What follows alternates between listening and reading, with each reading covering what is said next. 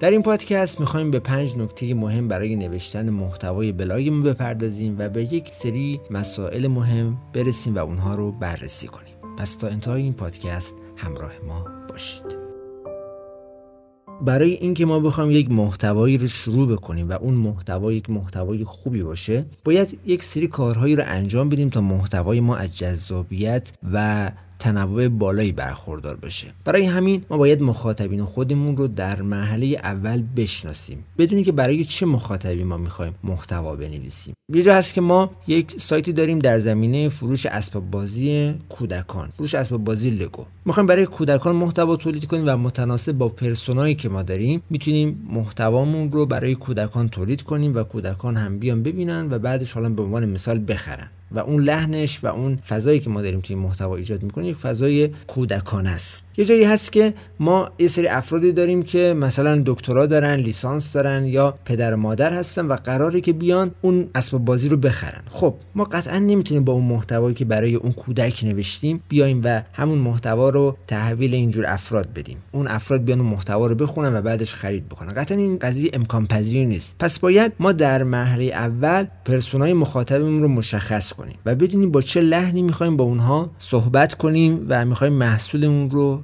بفروشیم. پس این باید در نظر داشته باشیم که روی مخاطبین خودمون تمرکز بکنیم. نکته اول این هستش که ما در محتوامون از پاراگراف های واضح و شفاف استفاده کنیم. پاراگراف ها مواردی هستن که مهمه اگر شما حالا در ابتدای اون محتوایی که دارید نویسید یک جمله رو شروع می‌کنید و اون جمله باید جمله مهمتون باشه جمله اساسیتون باشه و بعد به توضیحات بپردازین. نه یا اول از همه توضیحات رو شروع کنیم بعد در پاراگراف بعدی یک جمله رو استفاده کنیم که اون جمله جمله مهمی باشه. این کار انجام ندید. ابتدای اون محتواتون و ابتدای اون پاراگراف بیاین از جمله مهم شروع بکنیم. وقتی مخاطب میاد اون رو می‌خونه درک بکنه و متوجه بشه که این کار ما داریم انجام میدیم. این محصول قراره بفروشیم قرار این محصول یک سری اقداماتی روش انجام بشه. یا اصلا بگیم آقا این محصول چیه؟ سعی کنیم از پاراگراف های طولانی و عریض و بلند بالا استفاده نکنیم. معمولا ما دیدیم که 7 الی 8 جمله در پاراگراف ها استفاده میشه. این تعداد زیاده. ما اون رو تقسیم می‌کنیم بین 4 تا 6 جمله. یعنی ما یه پاراگرافی که داریم بین 4 حالا 5 و نهایت 6 جمله اون رو جمع بکنیم و یک پاراگراف خیلی شسترفته و ترتمیزی ما بتونیم از این قضیه داشته باشیم.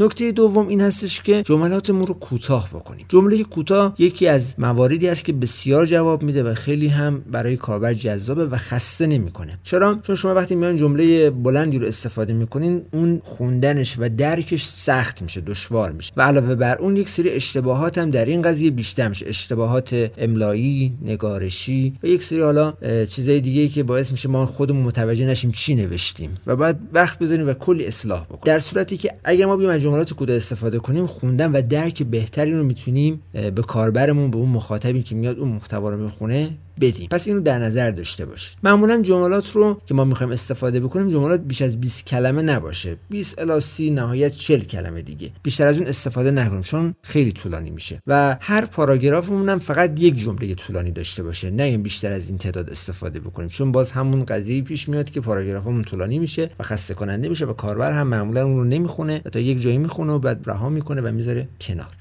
نکته سوم که نکته بعدی هست کلمات دشوار رو در محتوامون محدود کنیم. نیایم در محتوایی که داریم می‌نویسیم کلمات تخصصی کلمات قلم به سلم به استفاده بکنیم. یه هست که ما میایم کلمه رو انتخاب می‌کنیم. اون کلمه مترادف داره. مثلا ما به جایی که ما بیایم از جمله آهنگ استفاده کنیم میایم از جمله موسیقی استفاده می‌کنیم نوا استفاده می‌کنیم. خب این مرسوم نیست این قابل هضم نیست و کمتر شنیده شده و اصلا شاید شنیده هم نشده. ما بیایم از کلمه آهنگ استفاده بکنیم. به جایی که بگیم موسیقی فلان خواننده بیایم بگیم آهنگ فلان خواننده. این مترادف داره و میشه به حال راهکاری براش در نظر گرفت. ولی بعضی از اصطلاحات اصلا مترادف ندارن یا مترادفش چندان خوانا نیست. کلمه margin استفاده کنیم padding استفاده کنیم. فارسی شاید خیلی چیز جالبی در نیاد. پس باید سعی کنیم از کلمات دشوار کمتر استفاده کنیم و در نهایت دیگه اگه راهی نبود دیگه اون رو قرار بدیم. دیگه حالا مثل margin مثل padding یا خیلی از کلمات دیگه ای که فارسی و مترادف جالبی ندارن و امکان استفاده ازش نیست. در محتوامون استفاده کنیم. سعی کنیم یک تحقیق و بررسی تو کلمات کلیدی داشته باشیم تا بهترین کلمه کلیدیمون رو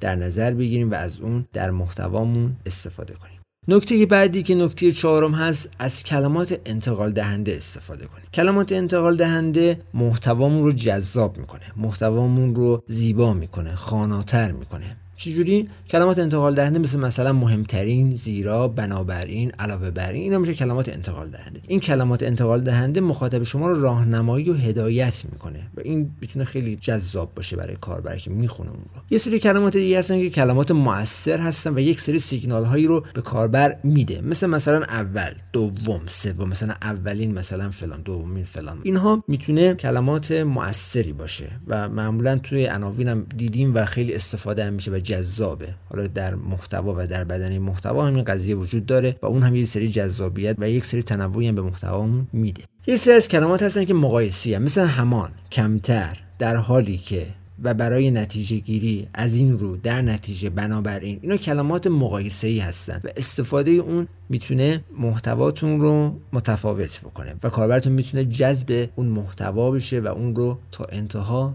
بخونه و این کلمات انتقال دهنده مثل سیمان میمونه. یعنی اینها با هم ربط پیدا می‌کنن بین جملات شما قرار می‌گیرن و یه اتصالی رو برقرار می‌کنن که باعث میشه درک بهتر و جلب توجه مخاطبینتون رو افزایش بده. نکته پنجم این هستش که از تنوع استفاده بکنید. یعنی چی؟ یک بخشی از محتواتون رو جذاب بکنید. یه سری چاشنی تنوع رو به محتواتون اضافه کنید که یک نواخ نباشه. مثلا یک سری جا هستش که ما میایم تو محتوا از نقل و قول استفاده می‌کنیم. این می‌تونه خیلی جذاب باشه. یا میایم مثلا تصویری رو استفاده می‌کنیم یا عکس رو استفاده می‌کنیم اون خیلی جذابیت محتوامون رو بیشتر می‌کنه. از این تکنیک ها می‌تونید استفاده بکنید که حالا یه سری کلماتی هم در کنارش هستن مثل همچنین گاهی خیلی.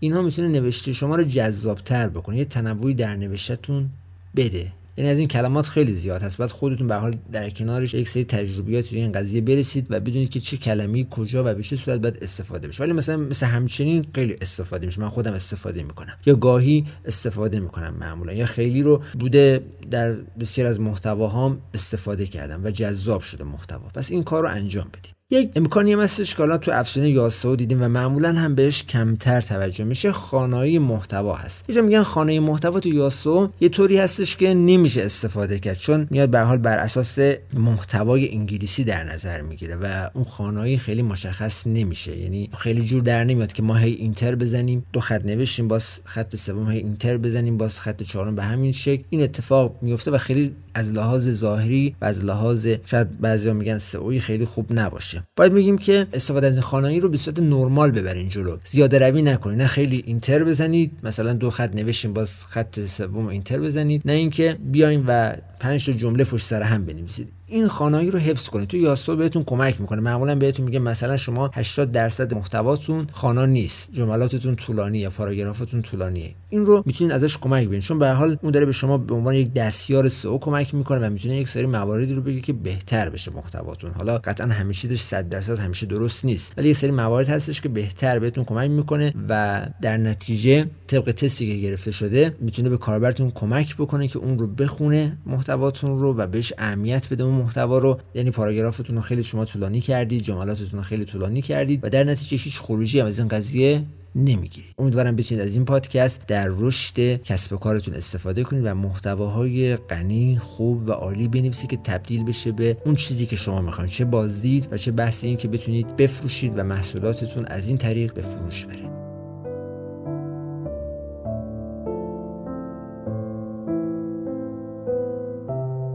با وب پلاس همراه ما باشید.